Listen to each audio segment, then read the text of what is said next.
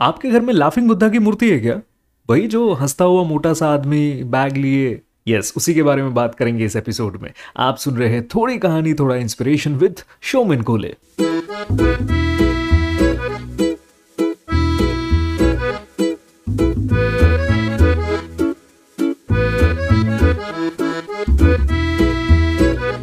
जैसा कि आपको पता है इलेवेंथ एपिसोड से लेकर ट्वेंटी एपिसोड तक मैं कर रहा हूँ Zen koan special only on थोड़ी कहानी, थोड़ा इंस्पिरेशन विद शोमिन कोले और अगर आपको नहीं पता है तो इलेवेंथ एपिसोड से सुन लीजिए। और हाँ अगर आपको जेन कुआन के बारे में और भी ज़्यादा जानकारी चाहिए तो आप एपिसोड नंबर इलेवन और एपिसोड नंबर नाइन ये दोनों सुन सकते हैं, जहाँ पे मैंने डिटेल में एक्सप्लेन किया है जेन कुआन असल में क्या है। तो आज का जो जेन कुआन है, उसका नाम है हैप्पी चाइना मैन अगर आप कभी अमेरिका के चाइना टाउन में चले गए ना तो वहाँ आपको बड़े बड़े लाफिंग बुद्धा के पुतले मिलेंगे, जिसे वहाँ के लोग हैप्पी चाइना मैन के नाम से जानते हैं। और ऐसी छोटी छोटी मूर्तियाँ हमारे घर पर भी है है ना? उसी हैप्पी मैन की कहानी है ये, जिनका नाम था होतेई। होतेई चाइना के टैंग डायनेस्टी से थे। वो एक जेन मास्टर थे, पर उन्हें कोई जेन मास्टर बुलाए, ये उन्हें मंजूर नहीं था। और अपने लिए कोई इच्छा भी नहीं थी उन्हें। बजाय वो बड़ी सी एक बैग लेकर रास्तों में घूमा करते थे और लोगों को फल कैंडीज डोनट्स ये सब बांटा करते थे। बच्चों के साथ खेला करते थे और छोटे छोटे बच्चों का तो स्कूल भी चला रखा था उन्होंने। जब भी कोई जेन भक्त उन्हें मिलते तो उनसे वो पैसे मांगते। एक सिक्का दे दीजिए ना।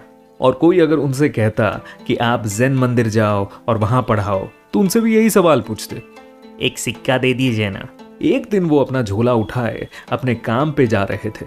तब उन्हें एक और जेन मास्टर मिल गए, जिन्होंने उनसे पूछा अच्छा एक बात बताओ जैन का महत्व क्या है?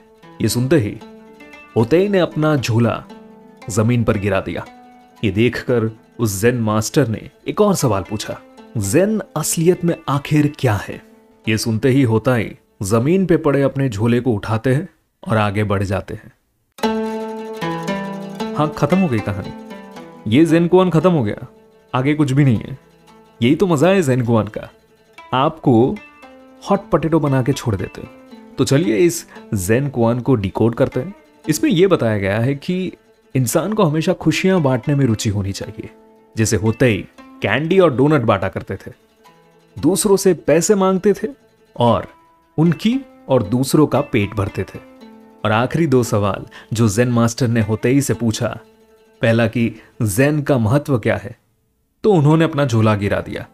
उसका मतलब यह है कि हम जो ईगो का भार लेकर चलते हैं अपने ऊपर, उसे गिरा देना, मोह माया से मुक्त हो जाना, उसे त्याग देना।